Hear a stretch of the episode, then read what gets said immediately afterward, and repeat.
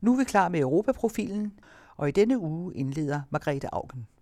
Naturen er jo ikke en forhandlingspartner. Der er nogen, der opfører sig, som om naturen sad på den anden side af bordet, og så siger jeg, ej, nu har du fået så, altså, når du hører den danske regering op, ej, nu har du fået så meget, nu må naturen også lige give lidt. Ej, nej, sådan spiller det klaver jo ikke.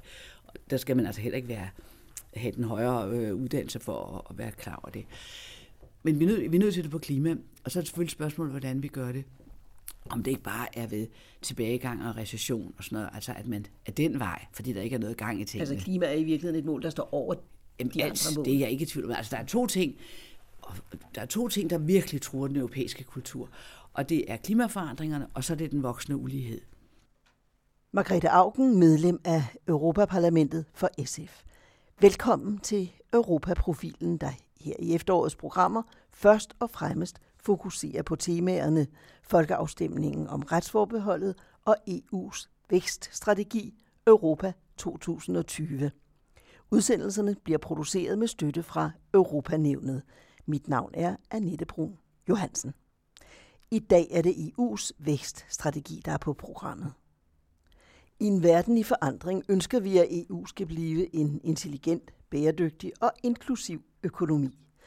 Disse tre gensidigt forstærkende prioriteter skal hjælpe EU og medlemslandene med at skabe høj beskæftigelse, produktivitet og social samhørighed. Sådan hedder det i Europakommissionens officielle strategi for vækst Europa 2020. Helt konkret har EU fastsat fem ambitiøse mål for beskæftigelse, innovation, uddannelse, social integration og klimaenergi der skal nås inden 2020. Hvert medlemsland har så selv fastsat sit eget nationale mål på hvert af disse områder, og helt konkrete tiltag på EU-plan og i de enkelte lande skulle understøtte strategien. Nu har vi jo et døje med Østeuropa, som ikke rigtig har været vant til at skulle tage ansvar. De har alt for lang tid været ofre, øh, fordi de var besatte, og det render de sådan stadigvæk rundt og spiller ofre og, og, og bliver lidt for nationalistiske, men de, så, de bliver altså nødt til at lære det. Øh, fordi, øh, og der, hvor de er interessante, hvor de godt kan se det selv, har jeg jo lige lagt mærke til, det er jo, at når der kommer sådan nogle englænder og danskere øh, og siger, at vi vil ikke have østarbejdere ind og arbejde hos os. Så, så reagerer de derovre, ikke? Og det forstår jeg godt, fordi de siger, at det er jo vores måde at komme med på, og det kan da godt være, at de sociale øh, når vi så for eksempel snakker den der diskussion, vi havde om børnepenge. Ja, men altså børnepenge, de, de er jo meget mere værd i, i øh, Rumænien eller Bulgarien og Ungarn, end de er i Danmark. Jo, tak. Det er de. Men til gengæld tager vi deres bedste arbejdskraft. Ikke? Vi tager deres mest uddannede arbejdskraft. Som den, jeg tror, det var den polske udenrigsminister, der sagde midt i den der debat, altså, undskyld lige her. Vi har, vi har betalt omkostningerne for at de mennesker er der, hvor de er. Så snupper I den der, hvor de leverer på toppen. I får deres skatter. I får det hele. Kan I så ikke under os de der sølle børnepenge?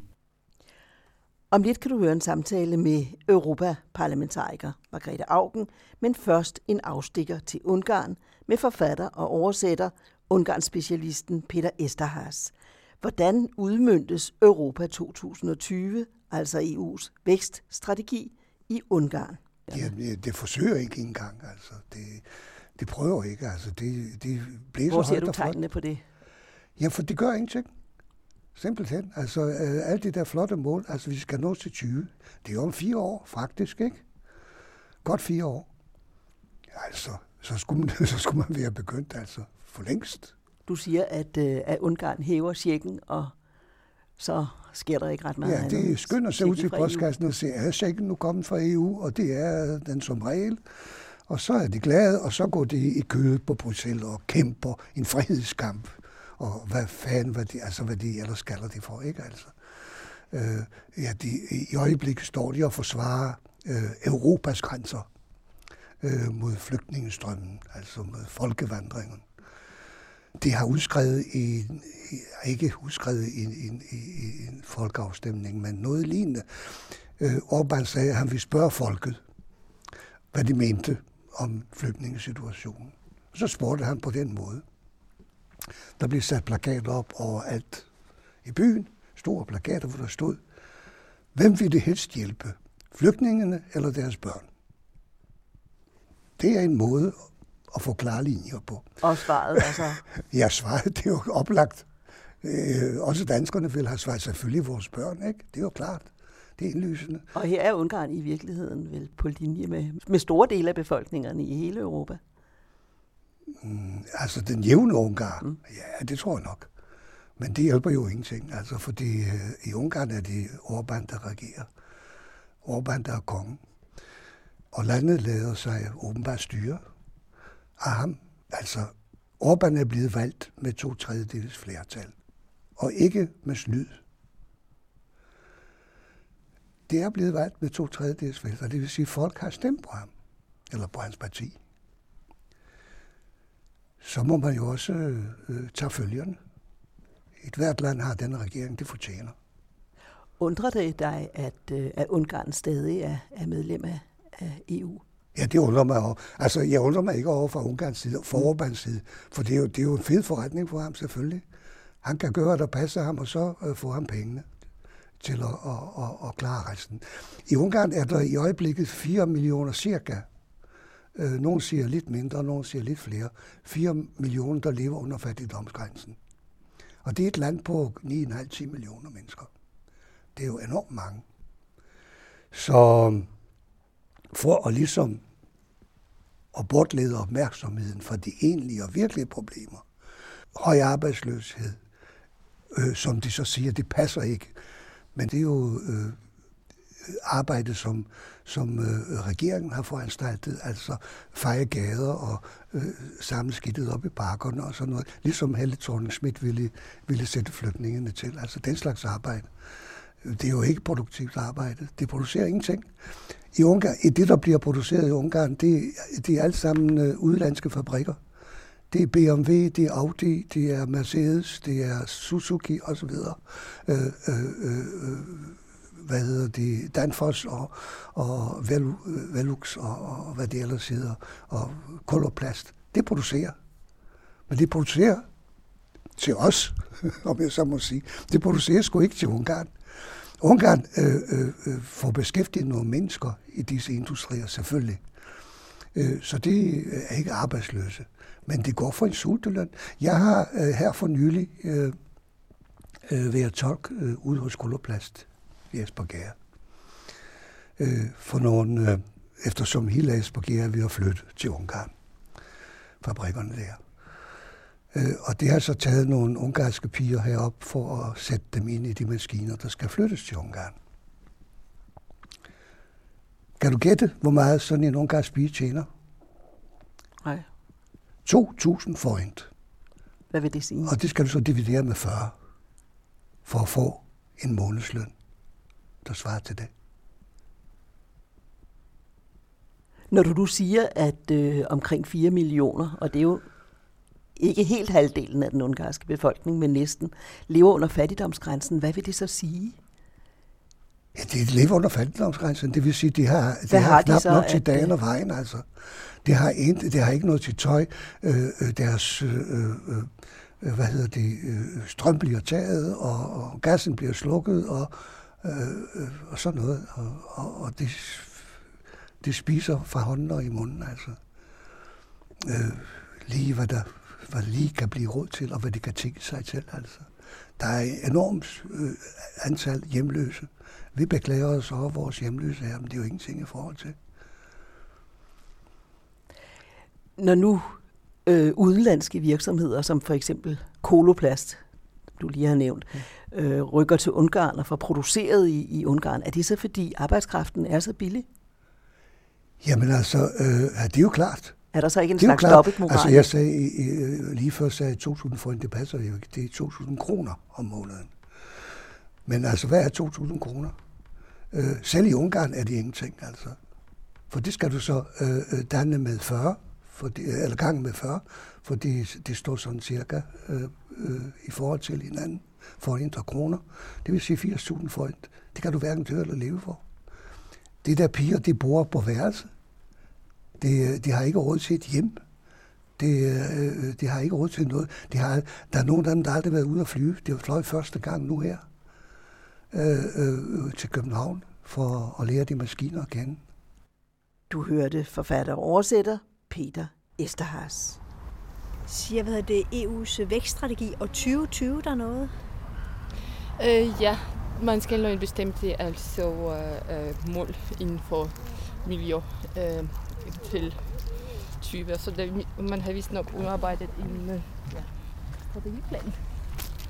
Men hvad, hvad det konkret går ud på, det kan jeg ikke svare på. Nej. Så. Ved du, hvad du vil stemme til afstemningen? Jo, jeg vil tro nok, jeg vil stemme nej. Ja. Hvorfor det? hvorfor det? jeg synes, det er, at øh, altså, der er simpelthen for mange spørgsmål, som bliver truffet oven på hovedet. Så, så derfor? Det, det er min begrundelse. Ja. Hvad betyder EU generelt for dig? Jeg synes, det er en ganske udmærket størrelse, men man skal også kunne kontrollere den. Så. Tusind tak skal du have. Lige måde. Hej hej.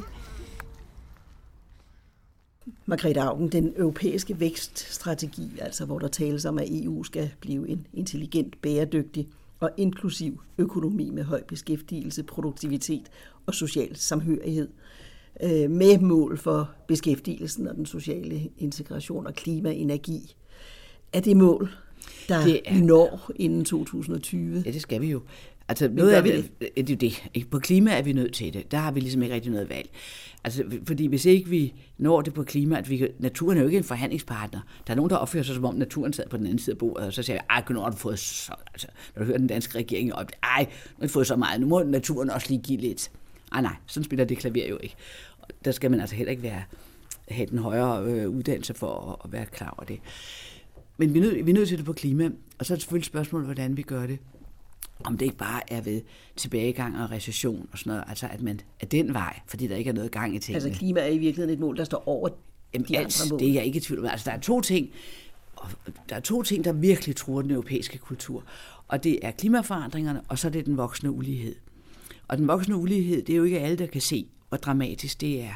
Men øh, hvis vi ikke vi takler det samtidig, men vi takler klimaproblemet, så står vi i den der sociale katastrofe, som gør det også umuligt at håndtere de mere langsigtede mål, som ligger i, i klima. Så derfor er vores beskæftigelsesstrategi, derfor er vores øh, sociale øh, inkl- altså, inklusion, inklusion øh, smadret, smadret vigtig, og det er jo også det, der har gjort Europa stærk. Jo tidligere Vesteuropa, nu har vi jo et døje med Østeuropa, som ikke rigtig har været vant til at skulle tage ansvar.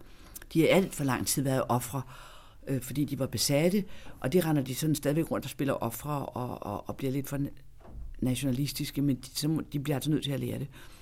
Øh, fordi, øh, og der, hvor de er interessante, hvor de godt kan se det selv, har jeg jo lige lagt mærke til, det er jo, at når der kommer sådan nogle englænder og danskere øh, og siger, at vi vil ikke have østarbejdere ind og arbejde hos os. Så, så reagerer de derovre, ikke?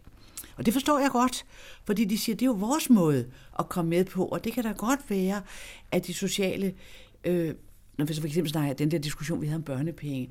Ja, men altså børnepenge, de, de er jo meget mere værd i, i øh, Rumænien eller Bulgarien og Ungarn, end de er i Danmark. Jo, tak. Det er de. Men til gengæld tager vi deres bedste arbejdskraft. Ikke? Vi tager deres mest uddannede arbejdskraft. Som den, jeg tror, det var den polske udenrigsminister, der sagde midt i den der debat, altså, undskyld lige her. Vi har, vi har betalt omkostningerne, for at de mennesker er der, hvor de er. Så snupper I den der, hvor de leverer på toppen. I får deres skatter. I får det hele. Kan I så ikke under os de der sølle børnepenge, som er en, der, der er en del af det, og jeg synes, han havde en vigtig pointe. Fordi hvis de skal have en chance for at komme op, så skal det jo være med en solidaritet. Plus mange af dem øh, er jo, de bliver ikke hos os. Nogle af dem bliver hos os, og nogle af dem er også så, så dygtige, så det skal vi simpelthen være glade for. Men, øh, og mange af dem kommer hjem igen, og så kan de noget, og så videre. Men på det punkt er Østeuropa heldigvis på dupperne, og gider ikke være ofre. Der vil de altså sige, at vi vil have lov til at være del af det her. Og det vil sige, at de kommer til at hugge bremsen i, også over for Englands absurde kampagne. Altså England lider endnu mindre, end vi gør af øh, det, de kaldte velfærdsturisme. Alle, alle tal i England viser, at det er en kæmpe fordel for England, at de får den indvandring, de får. Men ligesom det er i Vesteuropa, fordi vi har de der aldrende samfund. Men, men øh, øh, det vil Østeuropa modsætte sig, og det ser jeg altså lidt frem til, at de så lige måske kommer op og siger, hov, så skal vi også have solidaritet. Hvad tyder det på det, når man nu tænker på Ungarn? Og... Ja, altså nej, men det på Ungarn er skrækkelige. Jamen, de er skrækkelige, fordi de er jo også ved at rulle alt, hvad der hedder menneskerettigheder og alting tilbage, og det er jo rystende, at, at, at kommissionen og de andre lande tror, at de europæiske grundværdier, som de så fint er sammenfattet i, i Københavner-kriterierne, det er faktisk ret genialt, de der Københavns-kriterierne. Jeg tror, at det kun gælder, når man skal optages. Altså, vi, der var egentlig, vi havde lavet sidste år en rapport i, i parlamentet, som det jo var en grøn portugiser, der var ordfører på, hvor han foreslog, at man oprettede en, en Københavns kommission, der kunne overvære, overvåge, ligesom man har på Wienerkonventionen om det her andre ting, men så også have en Københavns konvention, der kunne overvåge Københavns kriteriernes fortsatte opfyldelse. Og den ligger jo rumler, og der er det altså først og fremmest Ungarn, der er virkelig udsat her. Nu ved jeg ikke, hvad der sker med valget i Polen. I Polen og det bliver alvorligt, hvis Polen går galt der. Og der, hvor det også, også bliver alvorligt, hvor Polen kan blive en enorm bagstræberidskraft, det er præcis til det med, hvad er det for en produktions, hvad er det for en rigdom, vi skal satse på i fremtiden. Og det er, hvis vi skal have en chance, øh, moderne, øh, grønne, øh, cirkulær økonomi, teknologier, det er det er vedvarende energi, men ikke bare det, det er cirkulær økonomi. Det er alt der, hvor, det skal, hvor der skal bruges øh, god uddannelse og findsomhed. Hvor så de, få ressourcer som muligt. Selvfølgelig, og hvor de bløde værdier er i fokus. Og det er EU's, øh, det er Europas styrke, at vi har dem så højt placeret. Og, og jeg mener virkelig, at... Øh, at hvis, ikke, hvis Polen nu kommer, og det er der en far for, og jeg har jo allerede også nødt hørt rumle i Tyskland og i Spanien, at de skal have lov til at blive ved med at levere statsstøtte til deres gamle kulminer. Og de der gamle kulminer, altså både i Tyskland og i Spanien, det er, det er ikke helt så slemt i Polen. Men i Spanien for eksempel, jeg har været ude og se på det, og de graver toppen af et bjerg væk, ikke? og de får noget. Det er helt forfærdeligt. Det er nogle maskiner på størrelse med et højhus, som grabber, grabber, grabber løs der. Det kul, de får ud af, det kan de ikke bruge. Det er så elendigt. Det får de ikke EU-penge til. Men det, de får EU-penge tilbage efter, det er at lave naturgenopretning. Du ved, så siger jeg, kan så ikke grave hullerne nogle andre steder, hvis det skal være sådan, som ikke er helt så dumt.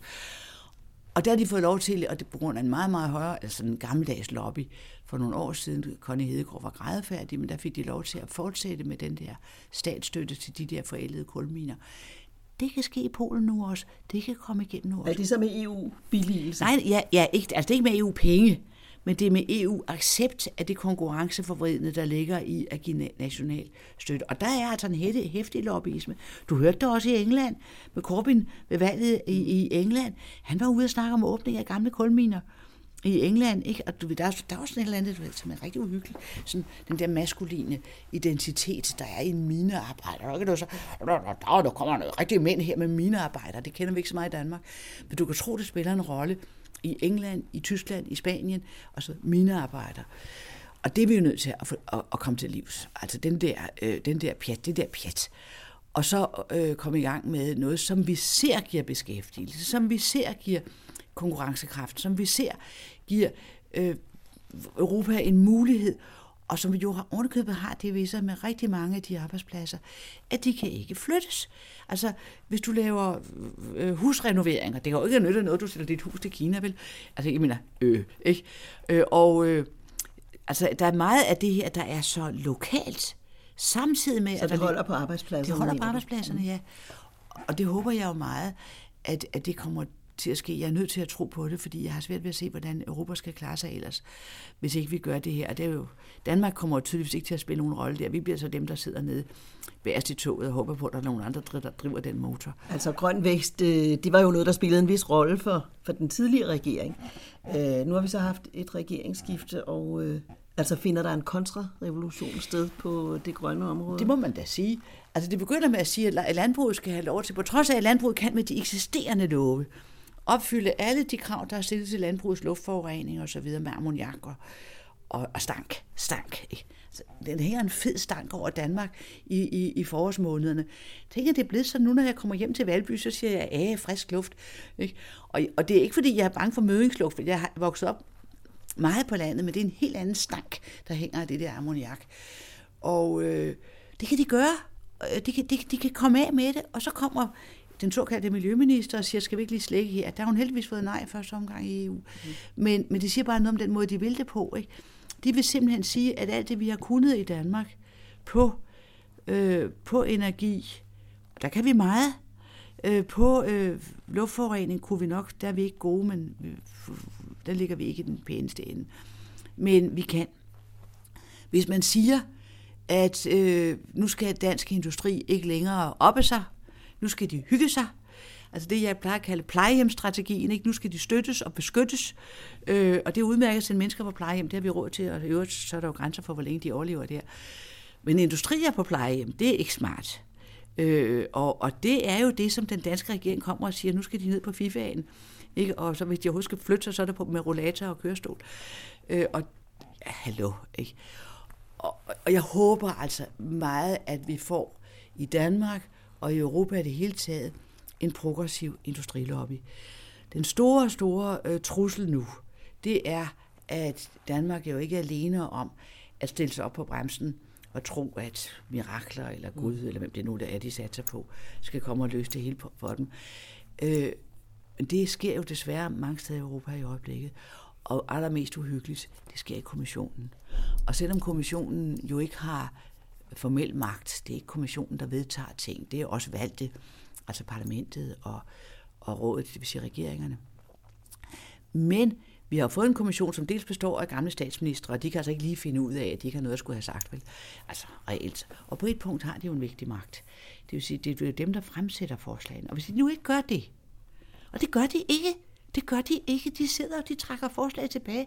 Og i parlamentet... Det er altså også en måde at styre på, ikke at... Øh, Præcis, ikke? Og sidde på, sidde på hænderne og ikke gøre noget som helst. Og så har de lavet, så vidt jeg hører, det de kalder better regulation. Det lyder så fint med, at jeg ikke imod bedre lovgivning. Altså hold da op, det er da klart. Men det betyder mindre lovgivning.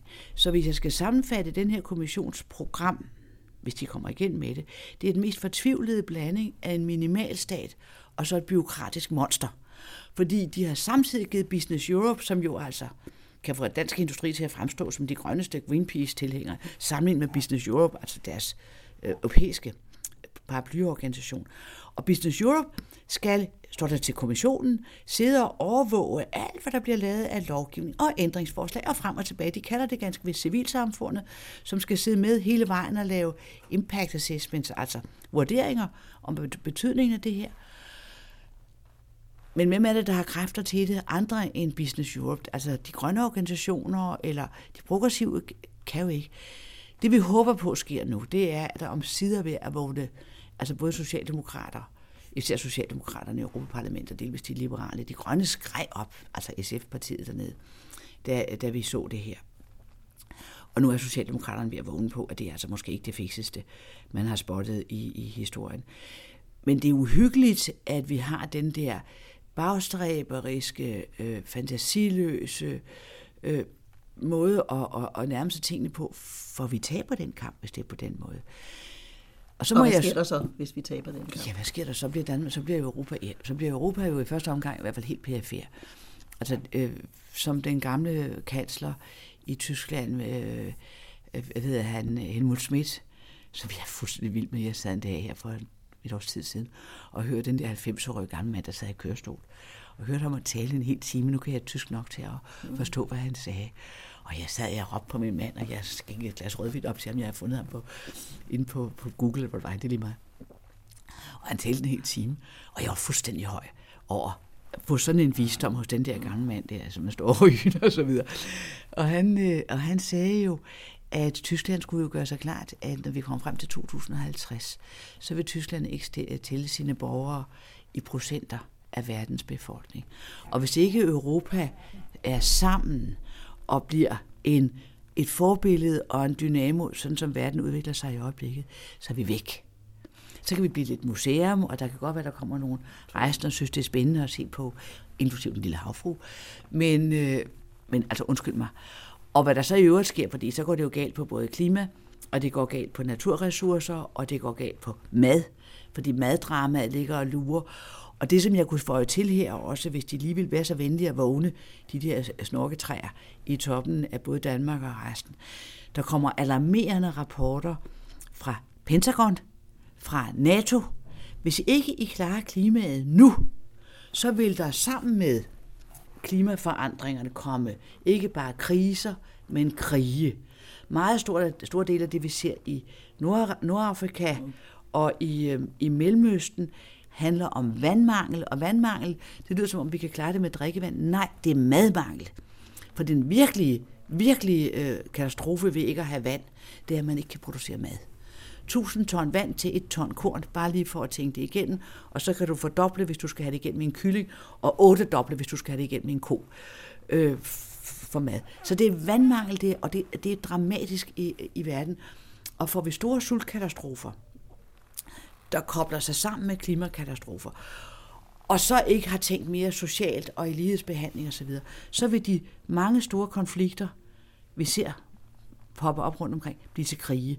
Den advarsel, der kom fra FN's klimapanel for, ja, den har ligget der hele vejen igennem i alle årene, den kom dramatisk for to-tre år siden. Pas på, pas på, pas på, det her det kommer sammen, sammen, sammen. Nu er det fuldstændig fokus i, øh, i, i, øh, i Pentagon, altså øh, i USA. NATO ved det også godt, og de siger det.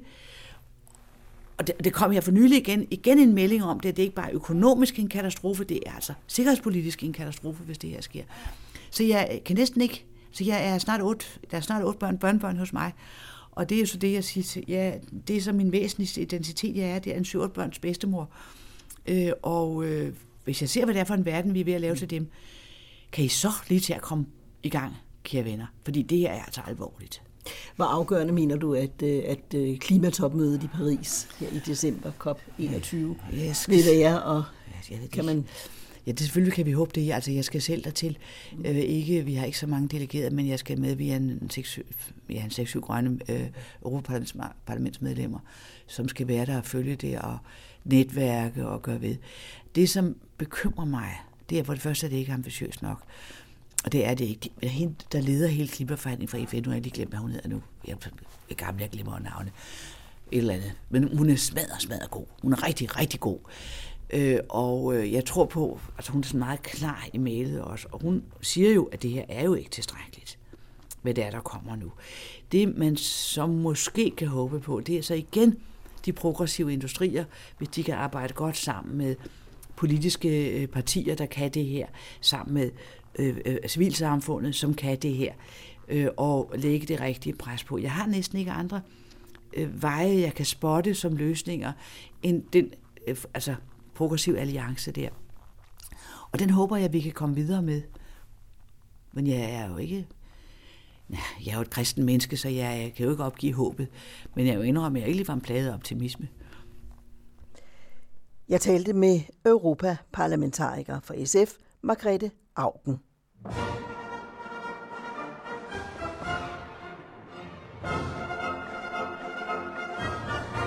Europaprofilen produceres med støtte fra Europanævnet, og i redaktionen sidder Ove Weiss, Jørgen Johansen og Annette Brun Johansen.